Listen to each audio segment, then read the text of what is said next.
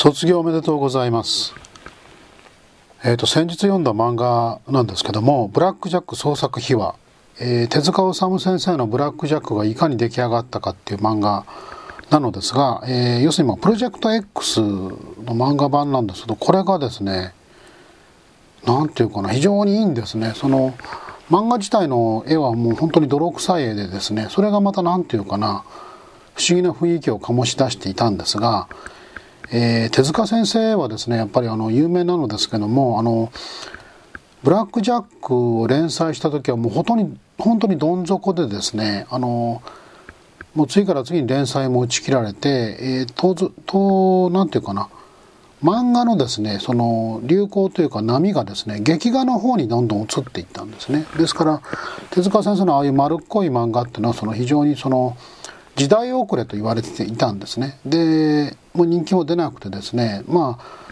いろんな原因はあるんですけどもその虫プロ自体の会社がこう倒産したりとかですね債権者に追われたりしてですねその、えー手塚治虫自身が非常にそのなんていうかなシニカルと言いますかですねその人間がだんだん信じられなくなってですね債権者に追われたりとかってその非常にその頃の漫画が暗いんですね。えーアラバスターとかですねその、えー光線で体が透明になってなんていうかな血管が浮き出てそういう音が復習していくとかですね。もう当然人気も出ませんしですね、えー実際手塚先生は自分でこう漫画を売り込みに回ったんですね、えー手塚ですが実は会ってみてください。まあそれでもダメでですねその秋田書店がやっぱりその今までの何て言うかな厚労省的な扱いでですねじゃあ4話ね4週間だけやりましょうでいつこう連載が終わってもいいに1話完結でやりませんかっていうことで、えーやったんですけどもで当初ですね人気があったかどうか全然こう手塚先生自身もその編集も分からなかったんですね。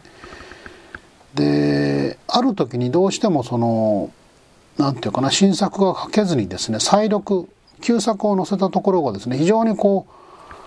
反響があったといいますかですねその手紙とかが来てですねはがきとかなんでこう載せないんだ新作をその時初めて人気があったって分かったんですね。なんていうかですねそれで手塚先生は復活したんですけどもなんていうかなどん底に落ちてですねそれでなおかつ漫画で復活するっていうのは本当に作家の業といいますかですねなんていうかな。もう天才と言われるその手塚先生がいかにこう苦しんでですねそのいいものを作ろうって人よりこう面白いものを描こうっていうそういう苦しみのそういうのがこう漫画の中に現れてですねなんていうかな。もう本当に感動的なんですけども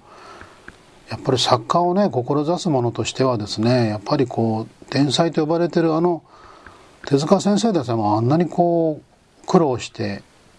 努力をしたんだなって分かっただけでも何て言うかなその松田にいる私なんかは非常にこう励みになりました。ね皆さんも頑張りましょう。もう道は遠いです。でも約束の地はそこにあります。頑張りましょう。卒業おめでとうございます。